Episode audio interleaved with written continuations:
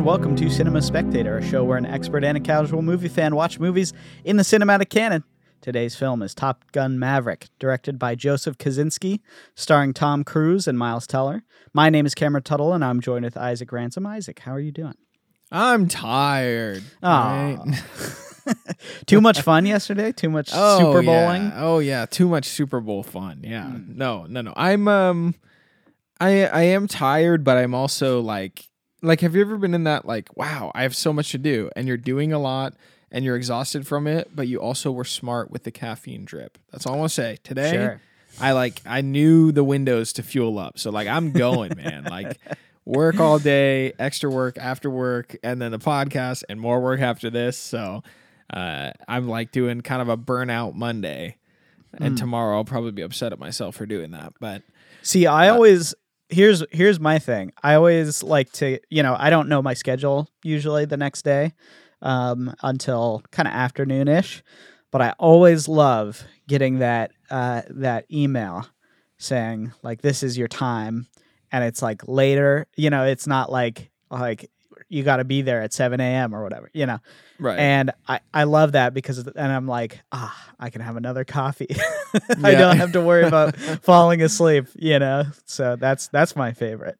I hate the perpetual cycle of like being concerned that you're not like I've been in this this state of like I'm not getting enough rest and then when I am resting it feels stressful cuz I'm like am I actually recharging or am I just like melting my brain or something like it's like this weird Sure. like OCD thing I I'm almost certain I have some weird level of OCD Mm. like even when it's it's it's strange, and I think you'll understand this, Cameron, especially because I know you're addicted to some weird, you know, capitalist simulator or whatever. Like when I relax and I play video games, I'm still like accomplishing something, I- Yeah, or at least sure. my brain thinks that I'm getting something done, even though I'm not. You know, well, th- but it's yeah, like that, isn't that the whole point of video games though? Yeah, is- you're like, okay, I'm achieving or I'm checking off these boxes or I'm unlocking these things. I'm doing something, right?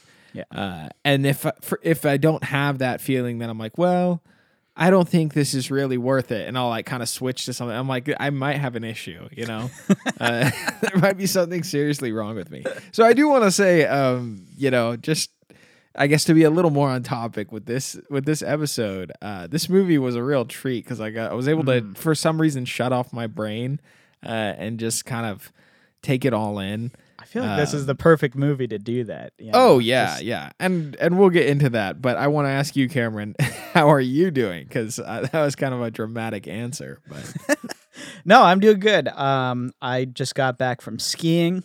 I uh, am kind of in like end of end of vacation mode, you know. So today I spent a lot of today like getting ready for the week and you know getting everything set up and just doing my doing my routine before going back to work. So um, it's been it's been good. I I will say we got that giant storm a couple weeks ago, and it dumped a ton of snow in Tahoe, and so the skiing was just fantastic. It was so good. Um, so, but all, kind of happy to be back. Not really, but kind of.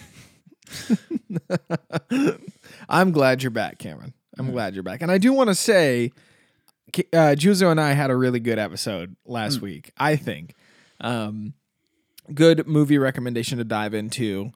Uh, we're talking about 2022 films. That's why we're talking about stuff that's relevant for once on this show instead of, you know, ancient history like we normally do.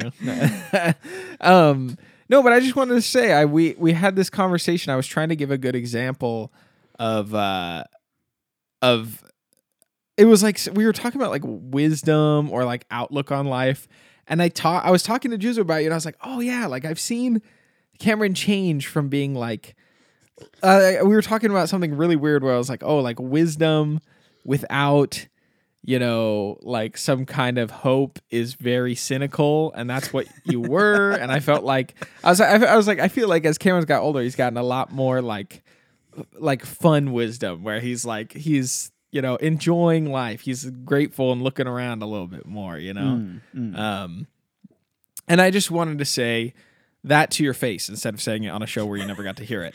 Um, not that it's overly important, but uh, glad I'm glad you're back. I know maybe you're not, but I'm glad you're back. Um, I I didn't I didn't necessarily mean on this show, but you know that was that was kind of included. You know, I'm I'm almost glad that I'm back from vacation. So I I I was telling you the other day when when I saw you, um, like how when we were younger, you never like like I I- felt like I had this annoying energy where I was bugging you to hang out all the time, and it was always like, no, I can't. Um, and I we had an interaction recently uh that way where I was like, hey, you want to like catch up earlier because you're in town, and you're like, no, I can't, and um, yeah, it just. I don't know. I uh I was telling Jules the other day too. Um, I think I've just been sentimental about you lately, Cameron. Maybe it's just, you're just gone for one week and I've been crying or something. I Oh. don't know. dang. Um, but uh, I was like, I was like, I feel like the second I met Cameron as a friend, I liked him right away. And the second Cameron met me, he wasn't quite sure. well, I mean, it's funny because I I don't know why you would like me right away. I don't know such either. an asshole. I don't know either. uh, I'm not. so- I'm not sure why there was that draw, but um, here we are. You know, I know. Many many years later. I'm glad you didn't break your spine skiing or something. So, Oh, no, Uh, thanks for being back. What have you been watching, Cameron? Let's see. Um, so I've been watching The Last of Us, um, and I guess that's kind of it. I did. We did finish the the White Lotus, me and Kiana. Um, so that was pretty good. I liked this latest season. Um, it kind of won me over. It is very much like a highest highest end uh, soap opera, um, but in kind of in the best terms possible, I guess. Uh, so there's it's mostly drama and it's mostly like you know people talking and that kind of thing.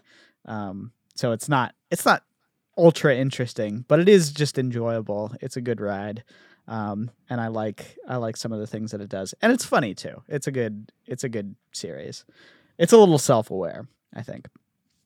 Um but then that's kind of it. Yeah just the last of us which i've been really loving um yeah can't recommend it enough. Even for people who are kind of um you know horror adjacent uh, as in they don't like horror that much but they kind of like like stranger things or that kind of thing where it's like not quite scary but it's like a little spooky. I think this is a great show um and you know i mean the source material is obviously really excellent too but for people who don't want to um, access it in that way, this is a great alternative, and I would say um, totally worthwhile watching. So yeah, I've I've been watching the show with Jules too, and I think episode five has its fair share of depression soaking in it, especially with yeah. its conclusion. But I do think it is a great representation of the game. Uh, if you don't want to play the game, definitely watch the show. If you played the game, definitely watch the show. I think. now I'm curious what you think about this because I was I was having a conversation with some of my roommates, and um, they were saying that they don't think this first season is going to cover the whole game. Now I'm not so sure about that. I think it might do it. Do you think so? I think it can get there. Yeah, that's Um, what I was. I thinking, don't. I don't actually remember like I know the plot points. I don't remember like how they all fall together. Like for instance, the character relationships and drama that plays out in episode 5. Like as soon as the characters were introduced, I was like I remember them, but I couldn't remember at all what happened to them. And so I think that's what made the episode really enjoyable cuz I was like oh yeah like i remember like some of this stuff being talked about i what happens and then you know uh the conclusion is quite dramatic and i remember sitting back being like that's right the game is awesome You know, Yeah, like yeah, i forgot exactly. you know Yeah. um so there are a few other character clashes that i can remember um that come forward i think there's one very notable that uh I'm glad it's an HBO show for. I think it's gonna Hmm. like I think people are gonna be kind of shocked the direction it goes in some cases. Yeah. Um and I think the end of the game also has like like if they do the end of the game in one episode, I would love it. Mm. I, I would love if it wasn't like a two part finale Yeah. because I yeah. do think the the beats of the game's story like allow it to be kind of this consumable like like kind of one and done adventure per episode that's is still connected by you know Ellie and Joel's journey, right? Um and that's how it felt to play the game because you don't sit and play the game in one sitting. you right. know? Right. Yeah. right? Like so you kind of like resume this journey, you get pulled in, there's this dramatic experience, and then you're like, wow, all of that happened. I'm going to put it down and the next night you play it again and you kind of get that. Um, I actually think the show's pacing does more credit to the game or it- like to the to the game's story uh than the game does because the game focuses on the gameplay right like if you're if you can't care about the game design and the exciting part of the combat right which i think the last of us combat and the gameplay is like amazing Yeah. right the show gets rid of all that and just beelines the story and it really actually makes the story better. Uh like like it, it makes you appreciate it more than like experiencing those beats and then getting right back into the gameplay which as a gamer i'm like wow this is this is really fun because i enjoy that aspect. But if you didn't maybe you'd be like i just want to see what happens next which i had that feeling when i was playing god of war which also has great combat but there was something about the story that i was like i just want to see what happens next. I don't I, I would rather like as as much as I like the gameplay, I had this urgency to see what was going to happen. Yeah. Um, and God of War is another PlayStation exclusive. That's why I brought it up. So, um, yeah, yeah, I, I think they'll cover it all in the first season. I think the second season is where the show might deviate and have some interesting directions because the second game is written in this sort of method that is unique to the gaming medium um, and i do think it would be interesting if they resumed part one like chronologically instead of like Yeah. you know. Well, I I'm curious. Obviously, no spoilers on how it goes, but I'm curious how they're going to handle the second game. Um, and I'm wondering if they're going to deviate completely or if they're going to stick to the script. And obviously, um, you know, Druckmann being very involved and kind of this being his main thing right now, um, I think it's probably more likely that it's going to stick towards the game.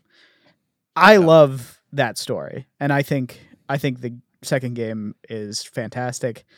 I have no qualms about the direction that I that it went, even though many many fans were upset about it um, and didn't like kind of kind of how it how it went. Um, I think it's.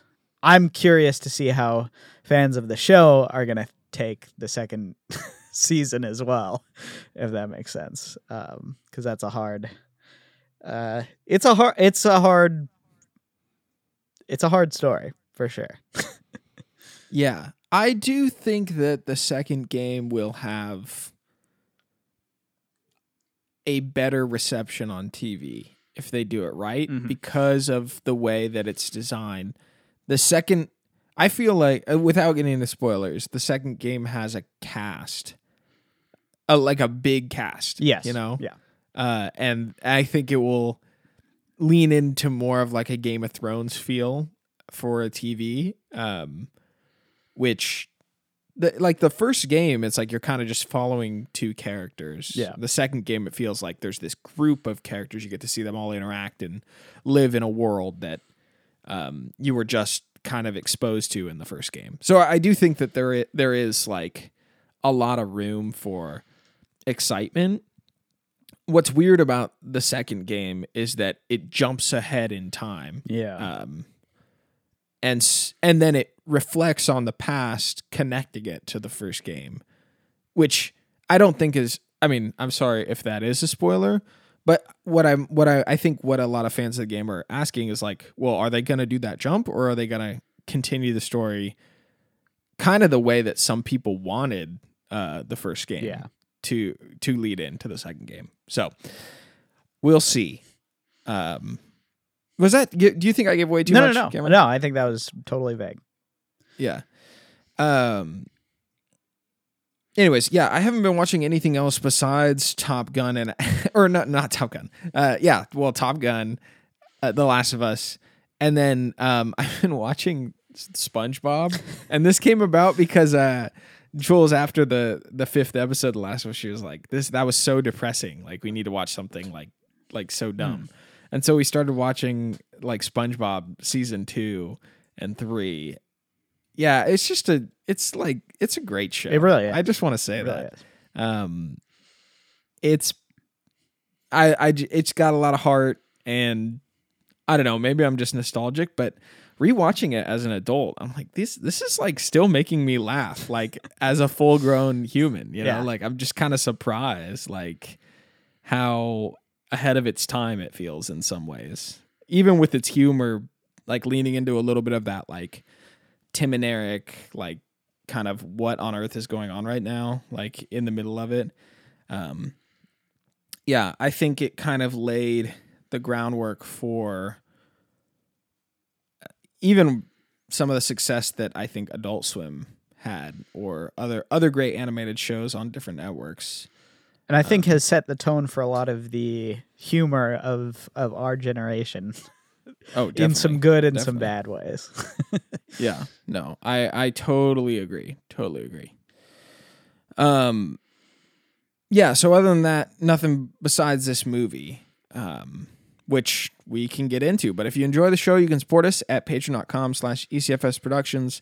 Throw a couple dollars our way get some exclusive benefits right into the show uh, which none of our patrons do. So if you do write in you will be read on air. Uh, we do still check the patreon so to our patrons we love you. We appreciate you. If you don't have a few dollars, it's all good. Just listening to the show helps our small production. We appreciate you being here. We appreciate your time. If you want to give a rating or share, all that stuff helps our our show grow. And Cameron, it's time to get into Top Gun Maverick. I seem to be the last person on earth who hasn't seen this movie. yeah, I think so. well, And then, what's interesting this about is my what's my first viewing. So. Yeah, what I was going to say, what's interesting about this one was, um, you know, these past couple of years have been really weird for films. Obviously, not a lot has been, um, not a lot of huge things have come out in the past couple years. There's been some Marvel stuff. There's been some, um, you know, obviously Tenet was one that came out like right in the middle of the of the pandemic, uh, which was was cool, I guess. Um, it got me to go back to the theaters. But this one was, I think, one of the first movies that really commanded a humongous box office um, return. And I think so many people saw it. It did over a billion in uh, in gross, um, and was just a massive, massive success. And it was one of those movies. Remember, um, uh, do you remember when Parasite came out in 2019, where it was like people who, I, at least for me, I don't know if it was like it for you, but pe- people were talking about that movie everywhere, and it wasn't just like the weird film nerds who like Bong Joon Ho who were talking about it. It was like my coworkers and stuff who were like, "Oh, did you see Parasite?" And I'm like, "This is so weird," you know, like like everybody's trying to see this movie. Um, and that was kind of how I felt about about this movie was, you know, I don't know when I when when I think of like Tom Cruise action movies, when I think of like Mission Impossible and that kind of thing, there's a select group of people who who really like those movies who go and see them. Um, but it's kind of like every other franchise where it's like, oh, you know, uh, did you see the Fast and Furious movie? And like, you know, maybe one out of every five person you talk to has seen it. Um, but this movie, it was like everybody had seen it. My grandma, my mom, my like everybody had seen this movie, and I was I was a little shocked when it came out. Um, and I think it's been in the conversation for such a long time, uh, like this whole past year. Everybody talked about this movie, um, and one of the reasons, uh, and I guess we'll get into to some like story things and some you know whatever else. But one of the reasons I think is what you kind of mentioned earlier on is the fact that this is a movie that you can just completely um, enjoy with no pretensions, no expectations. Um, you don't even have to watch the first Top Gun. There's no work required in this in this viewing. It's just um, a thrill ride, kind of all the way through, which is kind of something that's been lacking in in a lot of movies. Even the movies that are kind of supposed to be designed like that like marvel movies or like all of those things. You know when you when you saw the first avengers movie that was kind of like that too where you know you get these superheroes you don't have to necessarily know about them before going into it. Um, they might have had their own movies or might not have they might be new characters but they come together and there's kind of an excitement uh, about that. And you watch it and you know everybody's first viewing of of the avengers was like oh man that was like so awesome. But now like 10 years later or whatever there's no you have to have like there's like so much lore. You have to go through all the movies. You have to be like oh who's this dumb side character that i'm supposed to care about? Oh why are they fighting again? Why don't they like each you know what i mean? So like there's so much work mm. that goes into watching a movie that should just be easy viewing and just enjoyable. Right right. And this movie i think cuts around that for the first time since um i mean in a long time that i've seen um, and it really was kind of maybe the may I, I don't want to put a stamp on it like that, but it really was the it, it's the first blockbuster that I've seen in a really long time. And it's the first it might be the last one. hmm. Um which I'm a little scared of, but it might be. I, I don't want to put it uh, I don't want to you know put that as my prediction now, but um, I don't know that we're gonna get a whole lot of movies like this um, anymore. But maybe, maybe because it's success. Who knows? Yeah, yeah. There's definitely something nostalgic about this film. Yeah. I want to go out of my way to say I've never seen the original. Um, so I walked in kind of with that perspective that might be a little bit different. My dad absolutely loved this movie. Obviously, the original came out in his era. And he said to me, This movie, you don't need to see the original, although the first one is good for context. And then he was like, But that movie was like better than the original one ever could have been. Yeah. You know?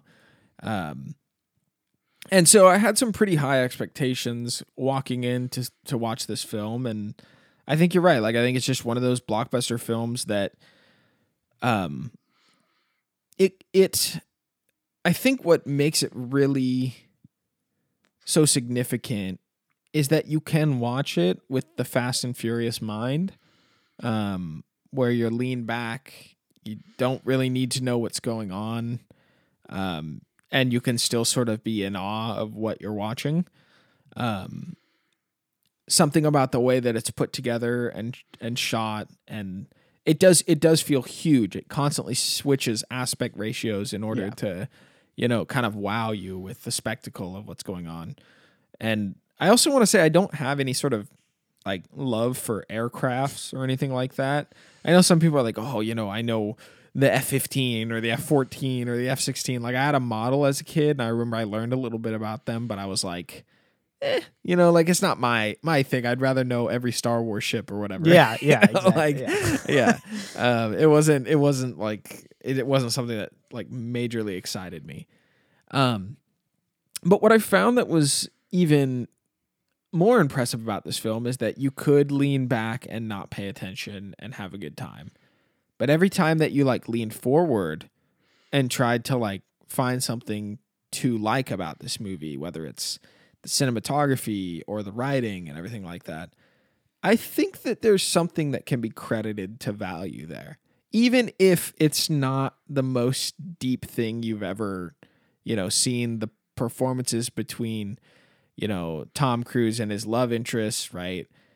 You're like, well, it's not deep, but there's something like there's something that is that is like drawing me in more and i think they're acting really well or um the small well i guess i guess maybe we should clarify too like we are going to spoil this movie Yes. Uh, Though i do I don't know say that, it's that important to be honest.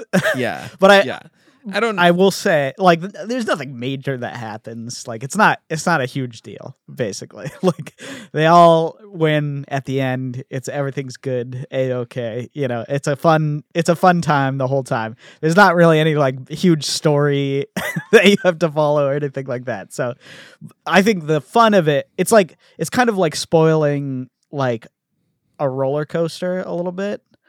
Um yeah where yeah. it's like you know obviously it's kind of fun to go in blind but that's not really the point. The point is to go on the ride you know and and to just enjoy it for yourself. So whatever it doesn't really matter if it's spoiled for you. I don't think i don't think you're gonna lose anything out from it but that's just my yeah yeah. I i think like I like the roller coaster analogy with it because there's there's a very famous roller coaster um, in the Bay Area on the coast in this town called Santa Cruz, which I I love Santa Cruz. I think it's like a very interesting place. Uh, if you've seen the movie Us, that's where it takes place. So you've you've probably seen the roller coaster in that Yeah. movie. Actually, I think it is in that movie, right? Um, they don't go on it, but uh, it's called the Big Dipper. It's this old wooden thing, and it does no loops. It's just kind of a circle with hills. Um, and every time you go on it, you're like, this is pretty fun. There's like kind of that retro feel with it where you're like, it might fall apart. I might die. i was Um, always so scared of that coaster yeah. But but it's also like, you know, it's really nothing too wild, you know? Um and yet it is still like I I to me I think it's like one of my favorite roller coasters ever. Um it's simple, it's it's easy to approach and it's kind of got like this historical nostalgia with it. And I think that's kind of what this movie is. Um it doesn't do any sort of innovative gimmick or something really unique like a Disney Disneyland roller coaster would. Um, but I don't know anybody that like hates on the Big Dipper, you know? like, is there really someone out there that's like, I didn't like the Big Dipper? It's like, if you're in Santa Cruz and it's your first time there, like you're gonna ride it. You know, like it's such an iconic like centerpiece, right? Um, and I feel like this film just kind of has that draw of being very easy to approach, easy to watch, easy to appreciate, uh, just because of the spectacle side. And yeah, like to be honest, like I don't think there is too much to say about this movie, um, minus like kind of cross comparing it to movies like we mentioned, like Fast and Furious. Like, why is this one so much more universally liked? Like, what what distinguishes it differently? And I think kind of what I was getting at with before, like saying, "Are we spoiling this movie?" is there are those those like things that if you look for them you'll find like this incredible quality you don't really see that with anything with like an action movie like um the fast and furious right um you can find something similar to this movie within Mad Max, but Mad Max is a little out there, Yeah. right? Like your grandma is not going to watch Mad Max; she's going to think it's demonic, Sure. right? Um, so yeah, I just uh, I think that is kind of the most interesting conversation with this film is like where where it succeeds and how it's able to pull off like such a like universal enjoyment. Um, and then kind of comparing that and saying like what can modern movies do to like capitalize on the strengths of this movie's like success and what it what it did. So, Cameron, let's kind of before getting into that like comparison conversation, like let's keep riffing on what what you loved about this movie and why you want to talk about it for 2020. Yeah, well, I mean, for me, um, like I said, I th- I think you brought up something kind of interesting about sort of the nostalgia of this movie, um, and this is kind of a, um, in some ways, it's a little bittersweet.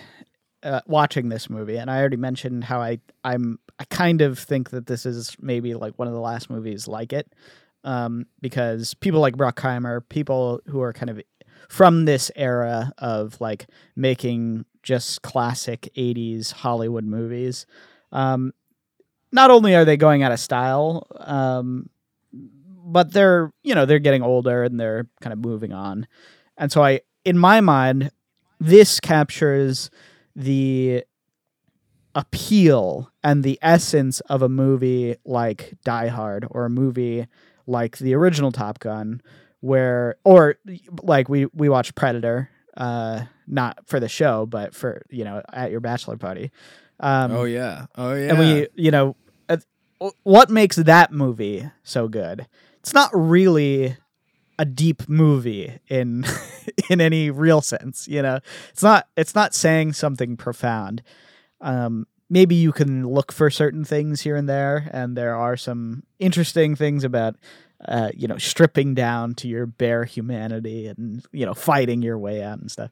But but that's all kind of read into to to the to the what's really happening, which is you want to watch Arnold Schwarzenegger, you know, fight this monster, and that's cool, you know, and it doesn't matter. Yeah. Basically, anything leading up to it, it's just a good fun time. And for me, like I don't think movies like this are I think they are what audiences are looking for, but they're definitely not what like critics are looking for, really. Sure. And I think I think Yeah. it's because of what we're just talking about right now, which is like we don't have that much to say about this movie that's uh, other than it's really good. Go watch it. You know what I mean? like we don't have we there's nothing there's I don't want to say there's nothing substantive there, but in order to to expound on something like this, um, it uh, uh, you know it's not really a movie for that, and so it's not really a movie for critics. It's kind of a movie for um the audiences. I was going to say everybody but critics, but that's not really even true. Like I'm sure most of the critics had a good time too. You know, they just kind of had to, had to nitpick about certain things or had to to go, you know, deeper into into certain areas because that's kind of their job. But for the most part, I think audiences came away being like, "Wow, that was awesome." You know, that was such a good time. I I'm in love with that movie. I can't really say why other than it was just so much fun.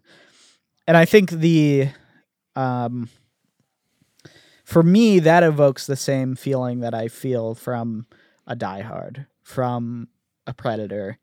Um even yeah, I mean I, I just feel like there's something um there's something about that era of the 80s that this is harkening back to not just in the filmmaking style and kind of the the really contrasty colors and the kind of um, wa- a little bit washed out tones and you know just the and obviously the synth plays a lot into that and you know all of that st- stuff. But it's it's trying to evoke that sense of what was an action blockbuster in the 80s what made that work? And it was a star um uh lots of action sequences and then some sort of through line that um you know the plot kind of maybe like an underdog hero story or or you know an achieving achieving the impossible story you know something that is going to get everybody on board rooting for your main character and getting to that goal that seems impossible at the beginning um and sort of having everybody standing at their feet at the end, you know, cheering for for Maverick and and Rooster. You know what I mean? Like there's something very wholesome about that, but also it's lacking, I think, in a lot of modern movies. Maybe all modern movies. I don't think there is um I you know, I'm struggling to to think of an example of a movie that is really like that without any of this sort of cynicism of modern filmmaking or any of the um, you know quippy one liners or the quippy sort of uh, Star Wars Marvel dialogue, you know that kind of thing. Like uh, there there's really something Wow, did that really just happen? Yeah, exactly. Like, exactly. One hundred percent. Just like the worst. But but but you know what I mean. Like that's a very modern way of making a, an action movie, and this is a very yeah. They're they're writing they're writing the script like it's a vine from 2012. and this is a very just- uh, 80s way of making an action movie. And I think people Sure. loved that. I think people were totally hungry for that and sick of the sort of I'm a, you know, I'm a fun quirky character and I'm your action hero. I look at the camera. You know what I mean? I think people are really ki a little bit tired of that sort of Marvel Star Wars way of thinking about things or of but I do I do want to say, right? Like some of Marvel's most like the the phase sorry, I cut off my own thought. The phase of Marvel that I think was the most successful harkens back to so much of what the 80s did right with the underdog story. Um, I think the difference is that there's a little bit more of like a negative, like loser connotation um, with the heroes that become something great. You know, you think about someone like Tony Stark, who's flawed as a weapons dealer, and the experience he goes through of like basically getting kicked in the nuts. Same with Thor. Captain America is actually a good guy, but like he's just always been like small and beat up. And so you have that kind of like rooting for the underdog feeling that was at the beginning of what Marvel was doing. Um, and those are the characters that people absolutely loved. Yeah. Right. But you take those stories and you kind of push them. You can't do the underdog story forever. Right. Um, that's why by Iron Man 3, he's not really an underdog. You know, sure. it doesn't really make sense when you are the richest man alive, also one of the smartest men alive, and now one of the most powerful men Right, alive. right, like right. what what really more of an underdog can you be? And so every Iron Man movie is like, oh, we need to take away all of his suits, or we need to we need to give him some sort of disease so you can feel bad for him, right? As an underdog, right?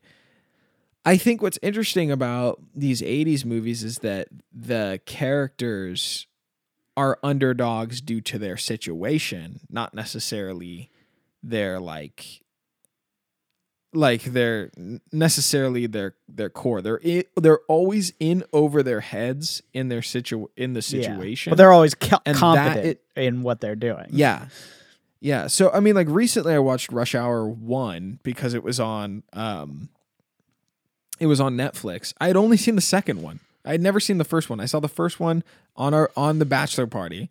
And then I watched it Right. again recently after that. And I was like, this movie is great. Like this movie is like really fun, but it's two very competent um characters who then like are really in over their heads at, by the end with everybody being like get out of here, you know? Um, same with Die Hard, which I saw recently as well, where John McClane is like, he is pretty like powerful from the beginning, you know, like he has this presence. He's a New York uh, cop. He's very strong from the beginning, but the situation that he gets put in is like very much, you know, outside of his control, right? Yeah, and he's running around with no Um, shoes, you know, and he's Right, There's something very vulnerable about him, even though he is competent.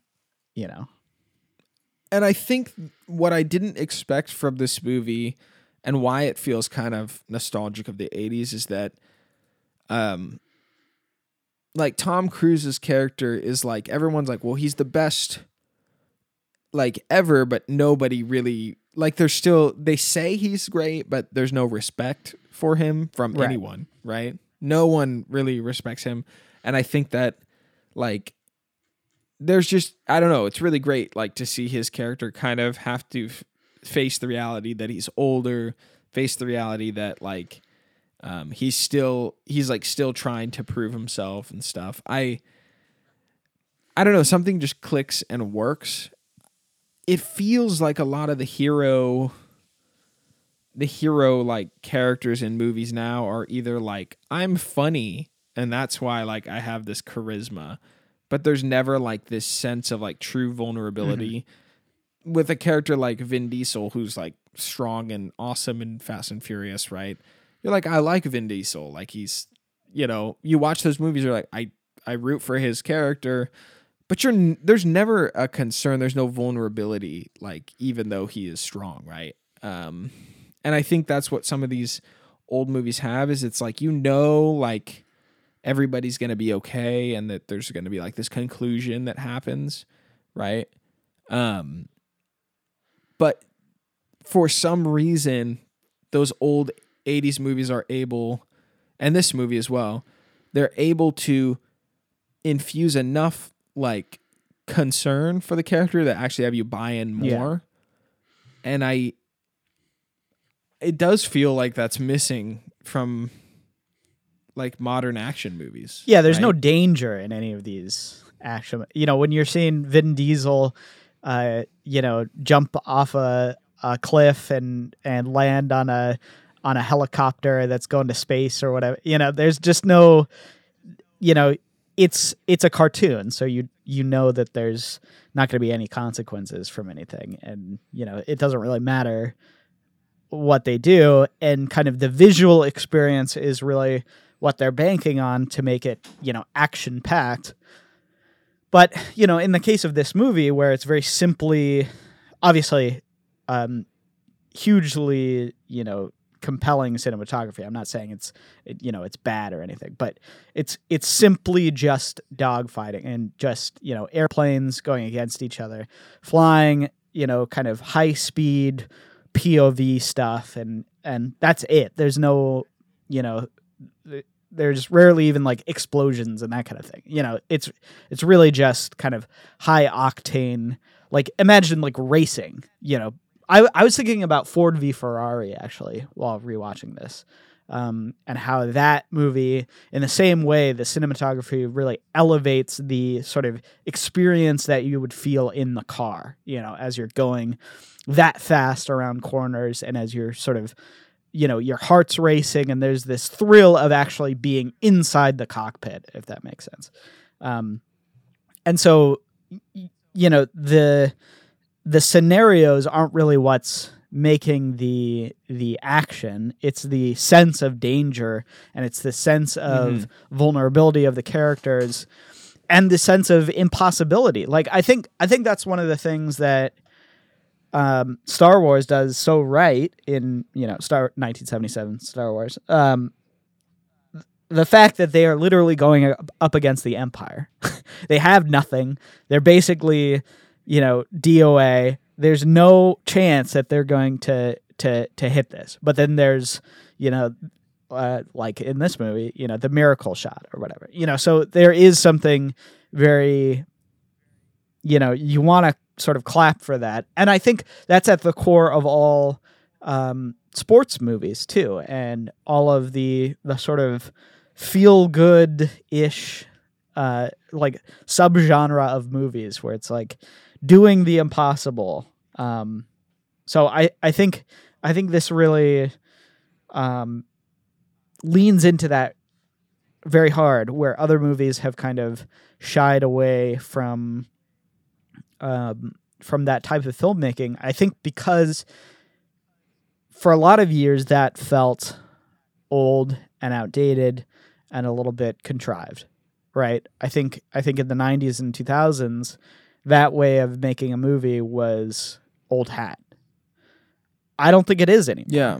I think it's what people kind of want. And the other Yeah. the other part about that that I think is interesting is we've for so long been sort of subverting tropes and doing things differently and uh, changing the way that we look at at the action hero or the you know the the the story of um you know person up against all odds succeeding that by now the trope is that the trope gets inverted or subverted you know so so there Right, there is right. this expectation that a movie like this is going to end with uh you know Tom Cruise being grounded and being punished for the for the bad things he did in the first movie and all that kind of stuff and that's not what we get we get the classic way of ending a movie like this which is success basically um and that I think is pretty inspirational for people at a time where they don't see a lot of that in the media that they consume, right? Right, right. Yeah, I think there's definitely a cynical side uh, that brews in critics, right? And I think so much of the conversation around our show is like that varying opinion, right? The split between cinephiles and casuals, right? Like, and how there's this. We're we're trying to bridge the gap with this podcast, right? Um, and it's funny as we're reflecting on like action movies and superhero movies and what's relevant today. The franchise that I can't stop thinking about that I think is is um, a great representation of the transformation of action movies over time um, is the X Men franchise, actually. Uh huh. And you can watch the first X Men movie and see the remains of like that 80s action. It's festering in the Matrix time, the Spider-Man 2 time, or the Spider-Man 1 time, right? Where you're you're you're kind of seeing a little bit of like an all-star cast um heroes that are rejects coming together and you know trying to achieve the impossible right? The first x-men movie feels very 90s like it's it's it's kind of strange. It, it is really strange.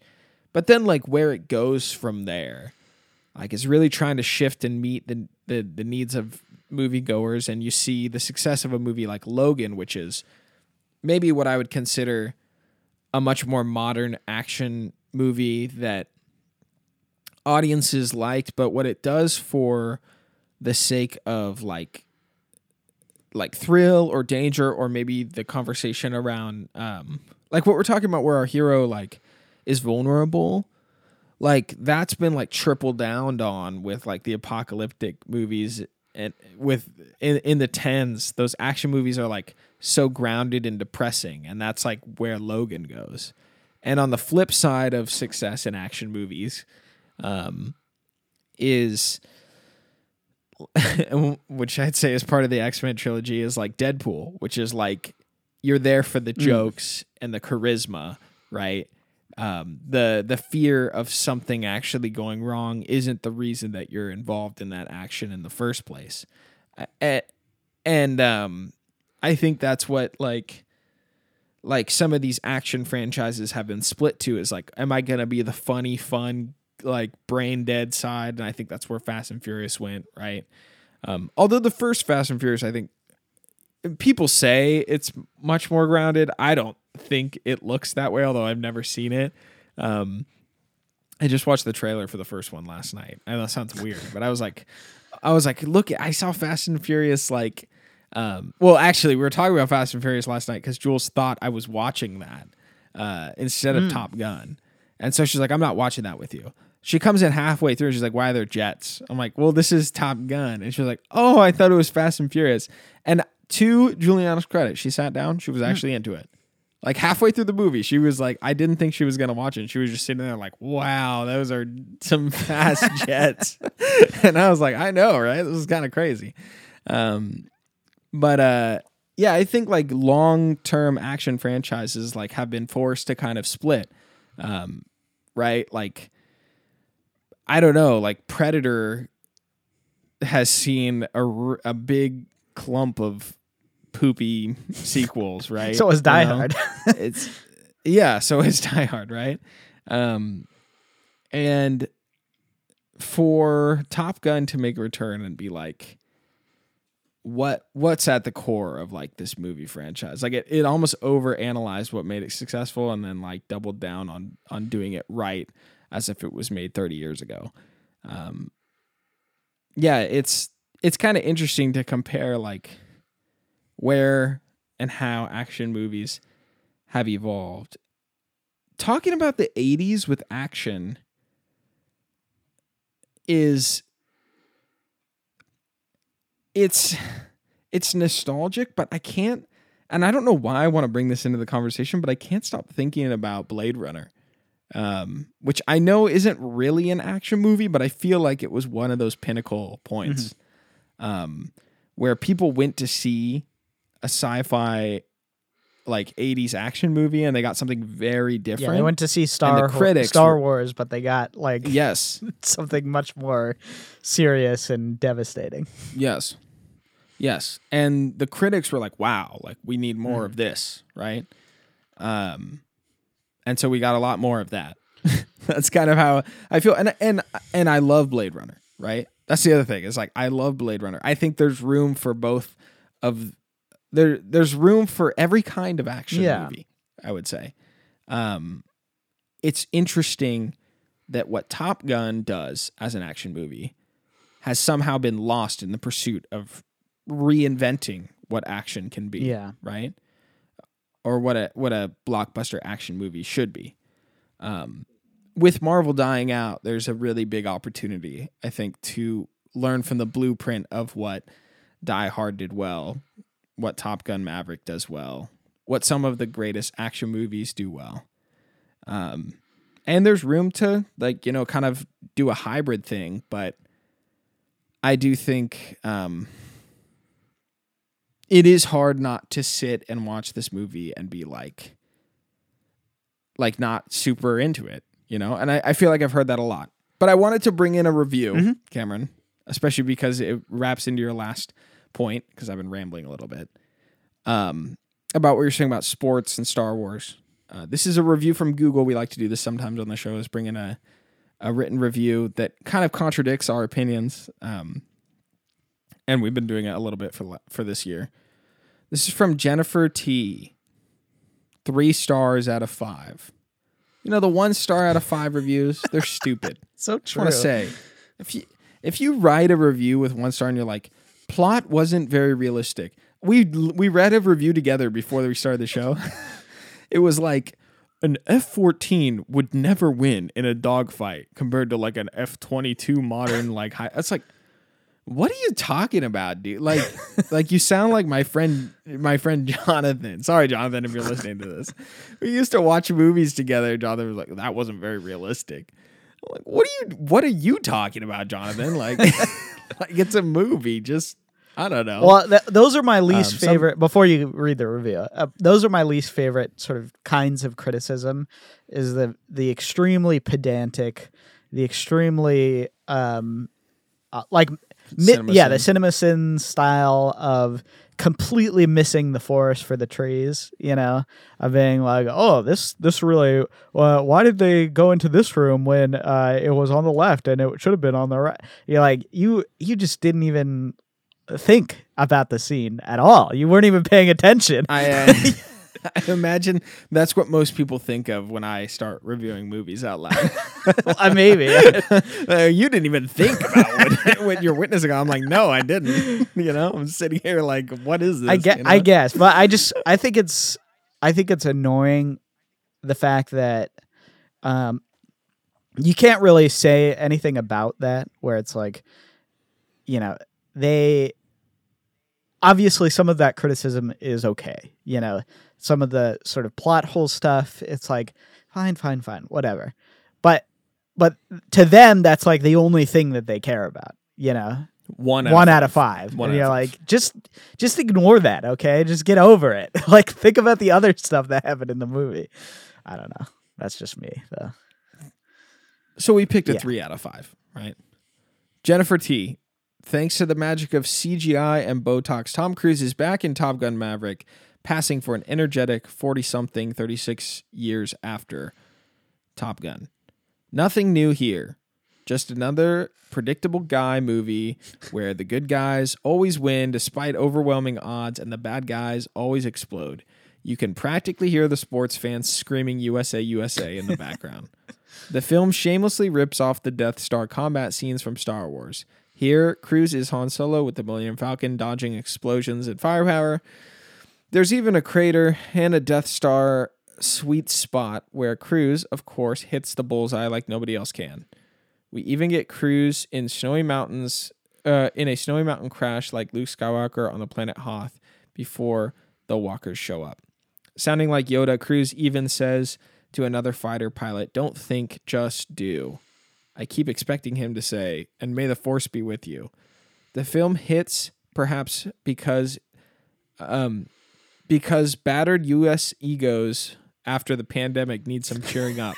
we miss the way we used to, we used to be when the US was always number 1. So pure nostalgia and escape into fantasyland. If you can't suspend your disbelief, you'll be carried along for the ride. It's pretty forgettable and predictable. Maybe some people need predictability after the chaos thanks to the pandemic. A lot of the Google reviews won't get away from the pandemic stuff, by the way, uh, especially new movies, even older movies. I think we read a review that was like, I think it was The Birds, right? They're like, oh, this is reminding me of the pandemic. I was like, we got to get these people off Google reviews, man. They gotta. Sure. I don't know what happened. Um, so yeah, like there's there's kind of a counterpoint. Um, you know what's funny about the sports comparison, Cameron, is you and I both don't watch sports. We're not Yeah. crazy about them. But you and I have been watching the playoff games and the Super Bowl this year. We were, we were both discussing before, like that was Yeah, exactly. good, we were you know? both like, "Oh man, that was awesome. That was that was a great time." I gotta say, I mean, just because I guess is relevant, right? Watching the Super Bowl this year hit for me. Mm, Me too. All right. Not only not only was the game kind of good, uh, it was very close, but there were all these little moments in it that somehow string me along, not in some sort of deep meaning, but like that Chris Stapleton uh performance. Oh yeah. Like what was Star Spangled Banner with the guitar and stuff. I was like, wow, this is actually kind of good, you know, and um, the game being good, a lot of ads trying to compete with some interesting ideas, right? Um, I was like, do, do I feel icky? Like, do I feel bad about myself for enjoying that? You know? um, and I guess some people like just won't ever do it. But I, the older I get, the more I'm like less stuck up about it, and the more I'm like, whatever, you know, like sure. Sometimes you just gotta do that. I only watched, I think, three football games this year. That was enough for me but I got I got a great amount out of it. If you want to watch, um, you know, gosh, what is that? I can't stop thinking about the what, what is that movie called where they talking at the beginning? I hate it. Uh, and there's like that the the three story house and some pig in Oh, the barn dead or um, something. I'm thinking of ending things. Yeah, if you want to watch, I'm thinking of ending things like six times in a row, like different. I'm thinking of ending things. Like you better start a podcast like this because I have to endure that, and it's exhausting. all right, like I, honestly, honestly, right? I think mixing it up with something pretty casual, like I don't. I actually I now that now because of this show, you know, we've watched a ton of movies and I'm, and I do watch probably more movies than most people now, right? I would feel like if you're really serious about watching movies, aka you go as far to write a review on Google, like you should kind of be relieved when you come across a movie like this, right? I mean, there's really not like there's there's really not that much to get upset. yeah, one hundred percent. Yeah. Um, it was like Star Wars. I mean, did you not like those movies? she just compared it to episode four and episode five, like some of the, my favorite movies Yeah. of all time. No, you know? exactly. And I'm sorry if you if you didn't like them. You know, I uh, I don't know. I would have I would have rather watched you know episode four, five, and I w- I would have rather rather had a you know the new Star Wars trilogy be clone for clone than what we ended up getting. you know, the Force Awakens, like if we got you know the next one was just Empire Strikes Back clone and then Return of the Jedi clone, like there would be thousands of video essays talking about how terrible the the new trilogy was for just copying everything. But uh you think somehow Palpatine's return was better? Like that, that was just Sure, like sure. well, it's not like the other one, but it kind of was also, you know? Yeah. Well, what did I say at the time? like- I said it, it was, um, it was like, it it did what Luke did in Episode Five, where it cuts open the corpse of a of a dead thing and and hides its body inside of it. You know, that's what, uh, that's what, that's what. Uh, w- Je- whatever the the la- what is that movie called? Skywalker Returns or what? What is that? What is that stupid? Oh, Rise of okay. Skywalker? What is? Oh man, that movie was so bad. Anyways, I Last can't talk Jedi? about it. Never mind. Um, well, I was gonna say, why did you do that?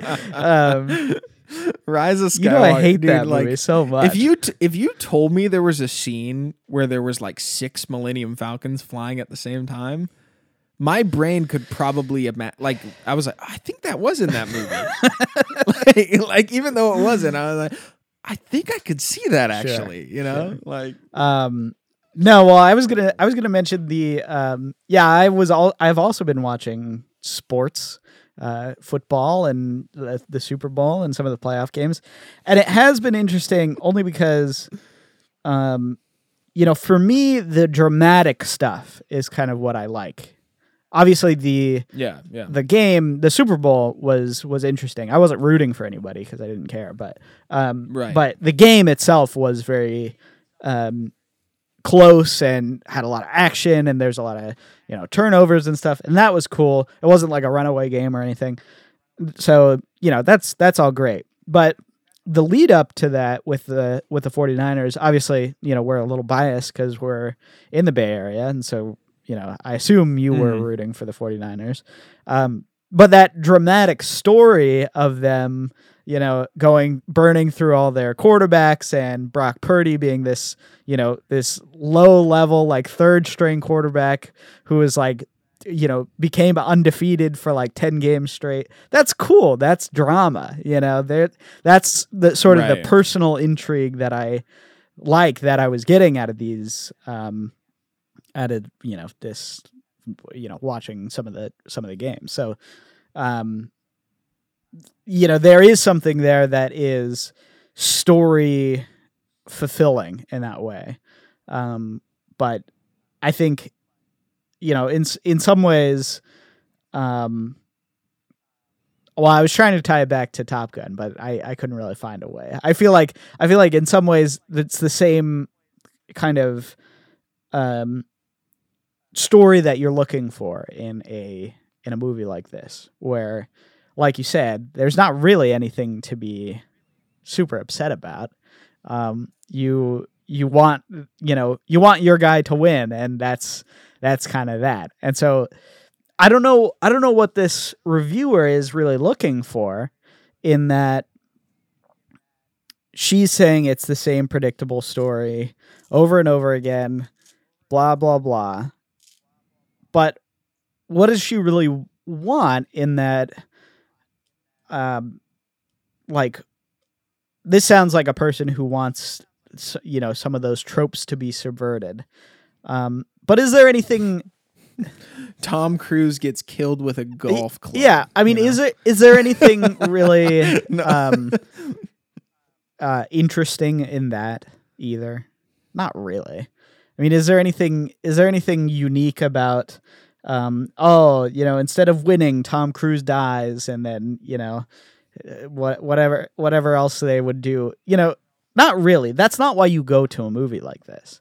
You go to a movie like this to have fun and to watch the the good guys win okay She wanted to watch the movie from Val Kilmer's perspective. we're just sitting behind his desk a family drama about decaying like yeah, sure, sure. something. And then, I don't know. of course, you know that's a movie in of in and of itself, and that's cool. That's interesting, and there is something there. And in the next couple of weeks, we are going to watch some of those movies where it would be like it would be like watching, you know, this the the Super Bowl that just played, right? Because we were talking about before that we started recording. Cameron and I were talking about the characters, right? You were talking about Brock Purdy, but like we watch this game, we don't we're not rooting for a team. We're like whatever. but there's like such huge characters like, Yeah, on the yeah. field this year, right? Uh, the Chiefs coach is like this big fat guy who does he doesn't He's got a anything. walrus mustache. He's got this. He's ma- like, yeah, he's got this massive like menu in front of him.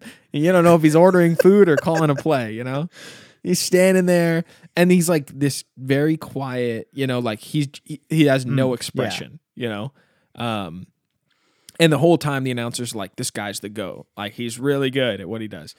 Other team. This young, good-looking, hotshot guy, very fired up. yeah, cursing moment, and yelling at So the refs like, the- and stuff.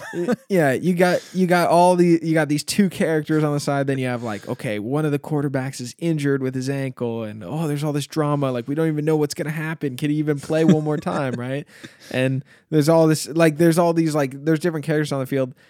At the end of the day, like somebody wins, they blow up a lot of fireworks, and the and the show's over. It's a football game, you know. Uh, yeah, really yeah, really exactly. you know it, i feel like the audience was like i wanted to see like you know a singular perspective from the fat coach like struggling with like diabetes or something you know like like his interpersonal drama like like the camera runs off where he takes a phone call from you know his daughter who's in prison or something. "I- i'm at the super bowl. This is you know my my fifth attempt trying to win. And you know then he he he you know secretly shows his opium addiction on the side or something. I don't know like just something dark and depressed. It's like it's the super bowl you know? You got those characters on the side. We don't need to go Yeah, too deep into it they're gonna play the game you know. By the way no offense to the chiefs coach. I know nothing about him i'm sorry writing this very dark story. No he i mean Well, I was gonna say I like line, the but um the lady who's you know she has two sons playing on opposite teams in the Super Bowl. Like, isn't that awesome? You Oh, know, yeah. that's so No, no, funny. no. You know, and she's like, she's like, I'm just here so that everybody has fun. You know, and that's that's like me. You know, I'm like, ah, I want everybody to have a good time. you know, so I I don't know. To to me, um, that's why you watch something like this. That's why you watch a football game. You know, you you want you want your team to win. You want there to be some sort of um, hoorah, um, you know, kind of getting around this this singular objective. Um, and that's why you watch a movie like Top Gun, Maverick. I mean, it's it's completely transparent, and there's nothing wrong with that. It's it's perfectly. In fact, there, I would say not just nothing wrong with that. It's totally admirable in in a world where there's there's not really that much like it um, in the modern film landscape. Everything is much more cynical than this movie is. And it's refreshing to have a movie that's not at all cynical. that is just an enjoyable time. So, um, yeah. I guess that's all I have to say about it. It's it's more so um, just a um, just a really heartwarming and enjoyable movie, and there's there's nothing wrong with that. You can't you can't find anything wrong with it. I think the other thing that, and the reason I wanted to go on and on about the football thing is, I understand why people don't want to watch football. So maybe I could understand why they wouldn't want to watch this movie. But the older I've gotten, and the more I've kind of just sat back and been like, you know, whatever, the more I could appreciate something like football. I'm not gonna say it's what I would I wouldn't put that as my number one. You know, oh, I just I just have to watch this. You know, I'm like if I miss it, whatever. You know, um, but I'm not gonna like bash it for being like, wow, another game with with buff guys hitting each other. Like so predictable. One of them won. You know, like is Yeah, exactly.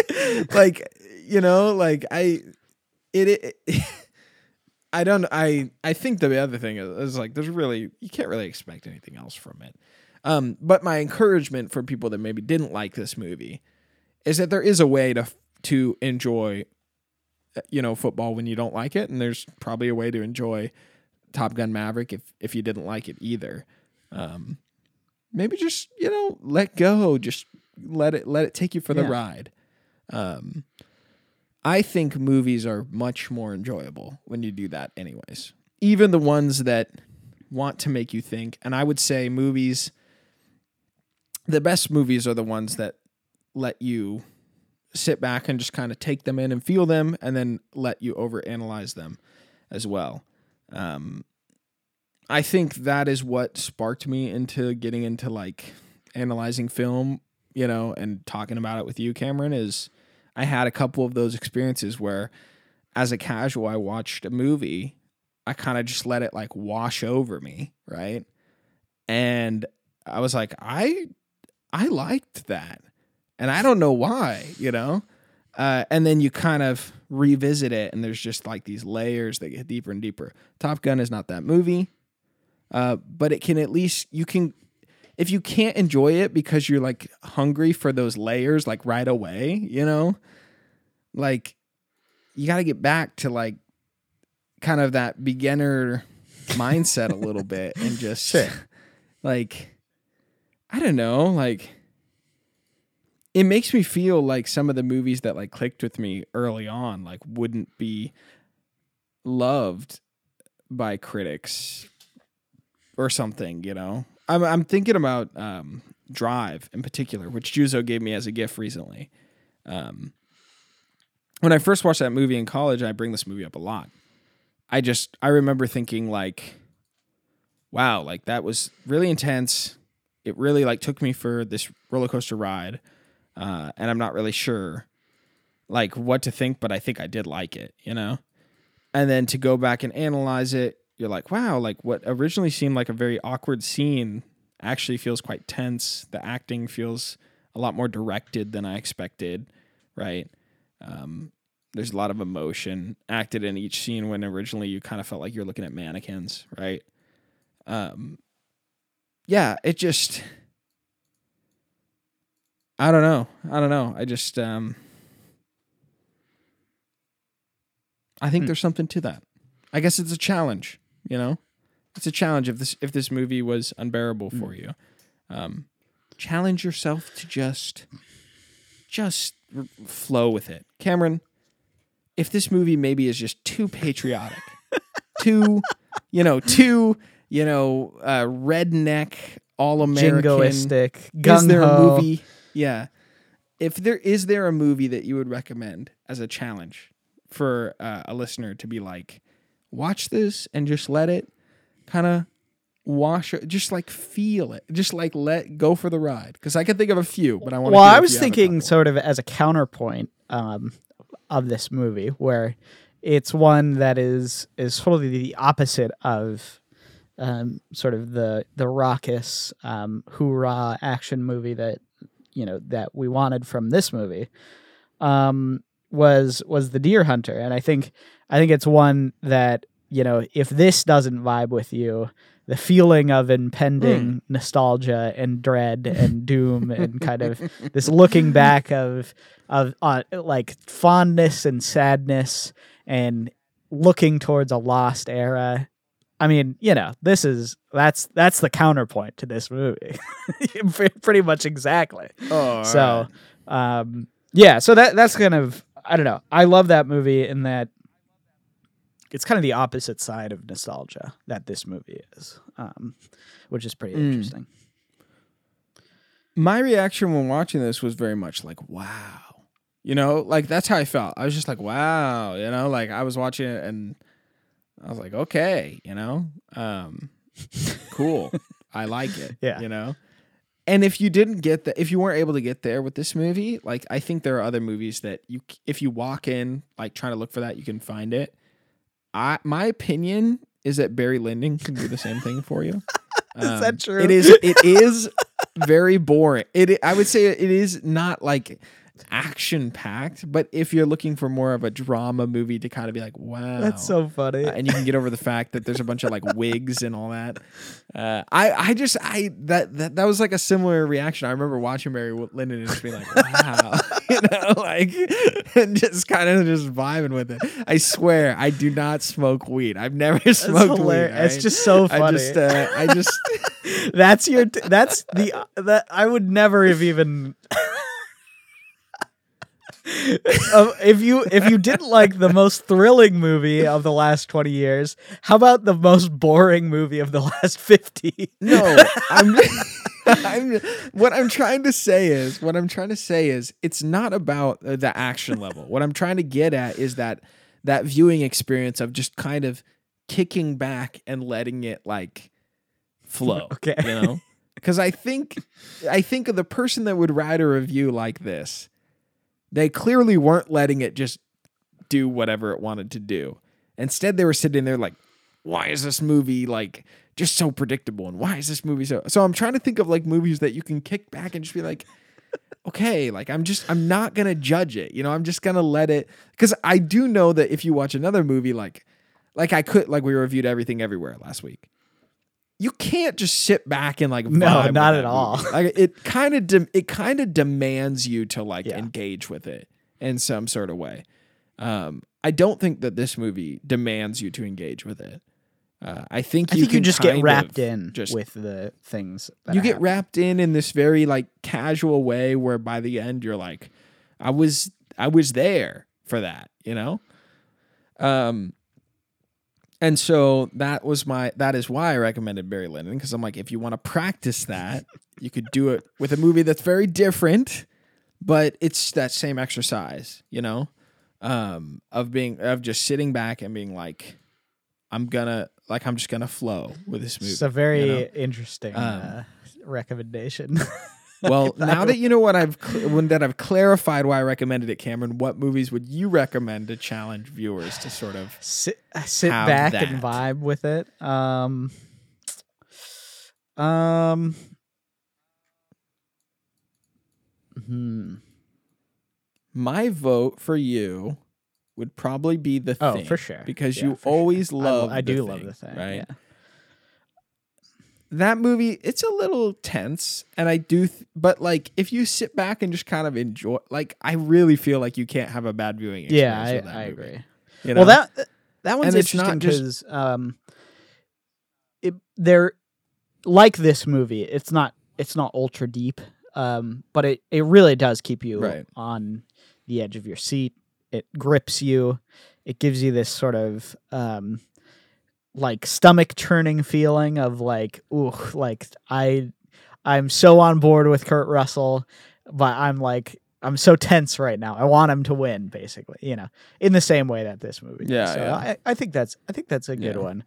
I would say um, I was thinking about like something like Memories of Murder or maybe Mother, um, where it's Hmm. like it it's totally a you know it's this movie that for a lot of people for most people maybe and i guess maybe parasite is is more so this people for or this movie for for most people but it's it's a movie that gets you a little bit outside of your com- comfort zone. You know it's subtitled it's um you know foreign and there's kind of this this language and culture barrier a little bit but the the things that it's doing are so gripping and so interesting that it it drives you um, towards the story. And I think for for the entire thing, you could just sit back and let it take you where it takes you. Um, for Parasite and for Memories of Murder and for um, for Mother as well. So I don't know. I didn't. I felt like with those movies, I couldn't do that because of how much they pull you outside the box, and and I think that's just Korean cinema. Um, I'm trying to find movies on the list that we've watched that I w- I just felt like I just sat like Pat like Paddington. You like th- those two movies? I would say if you're like sitting like I think it also helps that it's like most kids movies if you don't just sit back and enjoy it and you're like this is a criti like I'm to criticize this movie or what what is this movie really trying to say like okay really dude like just just relax a little bit you know um those would be great choices uh cuz I I don't want to just say like well if you have that opinion you're wrong I think maybe just speaking from experience trying to change the way that you consume a movie in order to like Mm-hmm. get it. Um, I have done that enough on this show for movies that you probably Sure. like, you know? And uh, I can say sometimes it does win you over, Yeah. you know? Um, Well, I will say, um, you know, I guess kind of moving moving on slightly. oh, I got I got the perfect Okay. recommendation for you. Here is a great example of what I'm talking about. And we we we did an episode on this. I hate musicals. West Side Story Mm. 2021. For I sure. walked into this theater and I was like, you know what? I'm just gonna. I don't even like. I don't even want to watch a movie like this. I hate the singing. I hate everything about this. I just kicked back, and you know what? It was amazing. like it was Yeah, really yeah. good. Uh, I think like that. That is the kind of experience where you're like, I should do that Sure. more often. So it's Mm. just a challenge. It's just a challenge out there. You know, if you if you hated this movie, I'm not saying go back and watch it. I'm saying try another movie that's a, like more surface level and just kick back and like Mm. take it Yeah. for what it is and you can find a lot of a lot to love in an experience like that. That is the experience I had with the Violent Santa Claus movie I watched this year. What Violent? Nights. uh vi- violent night right yeah i mean you can't what predictable and very very stupid you know like well okay like you you kind of ruin the experience for yourself sure. at that point Well, I was gonna say, um, so yeah, that that's a that's a really good one, West Side Story. I think for one, you know, people aren't really used to musicals, um, but I think the every the construction of that movie is so so done so well. Um, it's hard for someone even who hates musicals like you to not just appreciate a lot of that. So yeah, that's a good one. Um, but what I was going to say was um, sort of transitioning until unt- into what we're going to talk about next week, um, which is a movie that is completely different and uh, a little bit unusual and might require some of your brain, um, which is Tar. Um, and it's one that I think um, I'm interested to see your thoughts about it because, for one, I'm expect I don't know if I'm expecting you to not like it. Um, I really have no idea what you're going to think about this movie. Actually, um, Mm. for one, I think it's it's a little bit. It's I really liked it, but it's hard for even me to describe why I liked it. Um, so I'm curious to Okay. see what you might think, um, and yeah, we'll just we'll we'll go from there. But um, it's a really unusual Tar- movie, I would say. Tar has music in Yes. it right there's one thing i would be What? upset about if i didn't bring up the music in top Oh, gun mm, true. Uh, I, you know, for as much praise as we've given it, I hated really? the music in this movie. Is that true? I What? hate the Top Gun theme. I So hate funny. it. I think it is so bad. Uh, and I, if I hear one more person play it on guitar, I I'm just mad. I just just That's don't like it. I think it is melodically droning, absolute nails on the chalkboard, and a lot of this movie's score sounds like a Transformers movie. You can't even like. Don't Oh, I even try to totally with disagree. I this totally movie, disagree. this movie sounds. I love like that they movie. they use um the uh, uh, Danger Zone as like one of their sc- scoring piece. I think it's just hilarious. Hold a lot on, of their a lot of the music hold on. choice is like is almost like too ironic because it's awesome. I'm di- I'm not saying I'm not saying the soundtrack. I'm saying the score. No, I know, but the sc- but I the score made- they use the they use Danger Zone as like a main theme uh, of the score. No, they just licensed the No, song. no, no, and I know they the did. movie. But and that's from the original movie. But the, Yeah, yeah, yeah. but in the I got but no problem with but what I'm Danger saying is That's in the score mo- is the melody to Danger Zone as well. Did you not notice that? Okay, Oh, well, I didn't hear that. No, See, but it's I it awesome. But and All it's I Hans was that- Zimmer, you know, and it's just it's sick. It's so good. Boo, boo, Hans Zimmer. Stop It's so overworking your interns. It's so good. Boo. I, I think you're actually Right. crazy if you think that it's bad. I think I hate the Top Gun. theme that's song. so I funny. hate it. I don't understand why, but oh, oh. Why would you well, I'm like just that theme like song? for one, obviously the nostalgia factor is there, right? You know, it's 80s. It's got this, you know, it, just has something coo- kind of cool about it, you know. Um but also, you know, it's just it just it works well. They it uses mu- it uses music and the score like an 80s movie. You know what I mean? It it like totally underscores all of the the like censorious beats. It you know uses it to amplify those action moments. Like it's it does it does it so well. I think you're crazy. You're going you're going on. I this is what I'm saying. This is what I'm saying, okay? I think the original Top Gun must have skimped on the budget for the music. The scoring, you know? Cuz like the theme is like dun, dun, dun, dun, dun, dun, dun. It sounds like it sounds like like you accidentally pressed the play button on a keyboard and it started playing. Like I just hate the melody. Like I just hate What's it. What's hilarious Um, is um uh I'm curious to see so I think you would have the same criticism obviously for the for the original movie.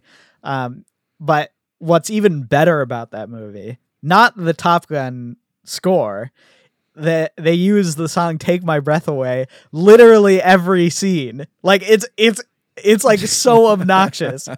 it's like, oh my gosh. And uh like every time there's a there's a woman on screen, it's like take my breath away. it's like ah, like why? Like the first time it's cool, and then then the like sixth time it starts playing, you're like, oh my goodness, get over yourself. but Dang. um, no, I think you're I think you're Just had to say that. super wrong. Um, because obviously, I know. I know. obviously Hans Zimmer that. is but, uh, is amazing and he a can never do any wrong. So He's a legend, yeah. no, yeah, he no, can. I disagree. He definitely can. I'll tell you that. Um, most of the people that actually listen to his compositions would tell you that he's got some stinkers. okay. All right. What are his stinkers? Name name top one worst stinker. Here Hans. Zimmer's worst song. it. Let's let's do it. I'm go I'm going right now. I'm mad. I am mad. Okay. all right, let's go. Let's see. What are they what has he got here? All right, all right. Yeah, Dark Knight trilogy, very good. Very, very good. All right. Um also Kung Fu Panda score, True. very good. Yep. I just want to say that. Kung Fu Panda score, Okay. legendary. Oogway Ascends, one of my favorite tracks from Hans Zimmer. I don't know if he wrote I it think you're or just you know. you're just uh, proving my point, but continue. the Prince of Egypt. No, I'm not saying he he is a great composer. All right, he is a great composer. I absolutely love most of his music. Okay, he did not he did not come up with the Top Gun theme. No, he didn't. he did not. Okay, thank goodness, and I respect him for that. All right. Oh my gosh, it's just greatest hits. He's only got greatest hits records. All right, let's see the albums. All right. Um, no, that scoring for something. Okay, Top Gun Maverick, Survivor. Don't know what that is. We are gonna find something. I am gonna ramble till I find something on here. All right, Dune, super good. No Time to Die, very very good score. Here's here's a stinker. Here's a stinker. Boss Baby, Family no, Business. I don't even know. I bet that one slaps. To be honest, I I bet the music is really good. Um, Wonder Woman, nineteen. I was gonna say Wonder Woman, but even more so, Batman v Superman: Dawn of Justice. Okay, that's a stinker. I know you don't. You don't need to tell me. That's all a bad, bad. He- uh, he and is- Man of Steel is he- bad too. He's got some real stains on his name that no one wants to talk about. I won't. Uh-huh. I will say it. I will say it out loud. All right. You know what it is though. Hans Zimmer's just Yeah, on no, everything. exactly. So at this point, what is he even actually writing? He just has a, a house of of producers that are that are just writing stuff for him. You know, Well. he. I have heard. I have heard, and most people know this that he usually starts with like one, you know, track, um, and that's what happened with his iconic Modern Warfare 2 score, which he wrote the over the over. No, I'm serious. The Modern Warfare 2 score is iconic. Yeah, You no, cannot it's, it's deny. It, all right. It has been used in memes for over 10 wait. Oh my goodness. 14 years at this point, right? Um and he didn't even write like he wrote the the overture. Um and that's it. The rest like didn't go it was all credited to him, but it was some other guy, uh, which I think is wrong. How about the Chappie soundtrack? Uh, I didn't see Remember one? Chappie, but you know that movie I I heard was bad. So def- defend Hans Zimmer again. All right. I actually do want to say Man of Steel score. Kind of, you know, I, I I think I had a couple songs Eh. from that one maybe on my on a playlist. But the Lone Ranger, come on, no, Nuh-uh. I didn't see I Stinky. I didn't see that- Stinky, that, stinky. movie either. So stinky, know. stinky. I feel like the one thing you know. Well, never mind. This is getting off topic. Okay, we're talking about Hans Zimmer. He's great. I will never, I will never speak a bad word to the person who made the uh, Prince of Egypt soundtrack, uh, who made the Pirates of the Caribbean theme, who made the bat, all the Batman stuff, who made the Interstellar score. Okay, you can't even, you can't even top that. You can't top it. I, I I ain't gonna lie. I think Uguay Ascends is better than the Interstellar score. I, I won't lie to you there. You can't listen to Uguay Ascends and be like, yeah, you know, Uh, I want to hear like the freaking ding ding. I do, I do want to hear that. You know, yeah. like I'm gonna listen to it after this. Okay. I just no the Inters- the Interstellar score is really good. Um, yeah, Hans Zimmer. By the way, all of you guys need to check out this record from Hans Zimmer, 2005. Hans Zimmer, The British Years. No, Don't you want to listen to that, Cameron? You know, I saw. Did did I ever? No one else does. I'm just, Did I ever tell So you I bad, saw him dude. in What concert? that? That was sick. No. That was awesome. He did like all of his hits. Nice. He had a big orchestra. It was sick. Me and Juzo went to that. I just, I just want to say everybody knows that Hans Zimmer is not the goat anymore. All right. It's Ennio Morricone. He's the goat. He's got some stinkers too, though. I guess so. I like that Ludwig Lud, Ludwig Göransson guy. Very modern sound. He did the um the uh the Mandalorian theme, which I thought was He also did quite Tenet. good. Looks like Yep. Yep. Which people were like, Wow, Hans Zimmer's back. Like, Yeah, yeah, of pretty course. That's what you think. I li- Yeah. I really like that guy. Um, uh, he died though. That that guy Jóhann Jóhannsson. You know that guy? He did Mandy. He did uh, Arrival. You know the the no no no no no. he did all those. I really like that guy. yeah. but he he died. Yeah, yeah, yeah. Arrival was good. I think Me about too. Arrival I a lot, actually. yeah. That one that one sticks in your mind for a little while. I've been thinking about it a lot with Oh, all yeah, the UFOs being sure. shot down, but we could riff for another hour, and that's why, you know. That's why we try to limit our conversation to one movie. You can see how good we are at that. Yeah, Ludwig Ludwig did the Black Panther theme, which I think is super good. All right. The the Black Panther score made that Hmm. movie much better. It did.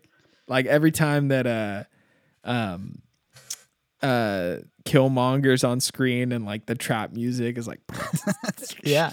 you know, like it's like oh whoa. That should know? be a that should be a topic for us. We should talk about It's movies that were were would have been maybe bad if it weren't for the score.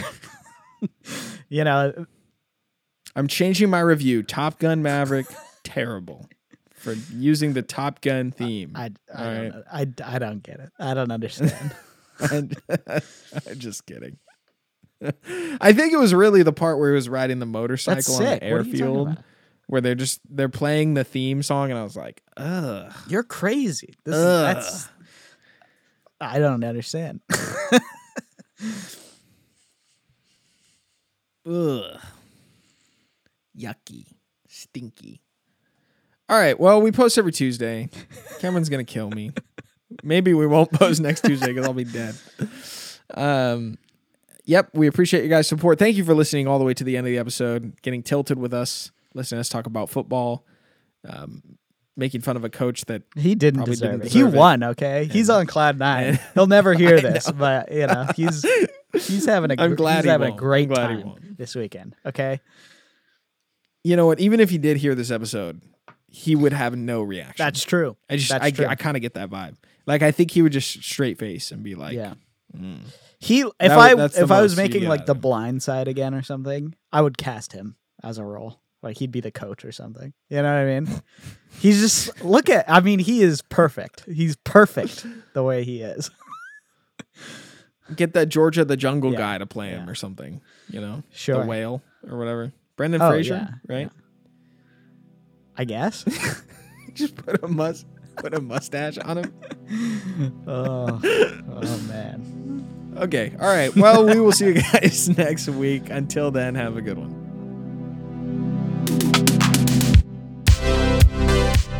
Cinema Spectator is an ECFS Productions podcast that is fully funded on patreon.com.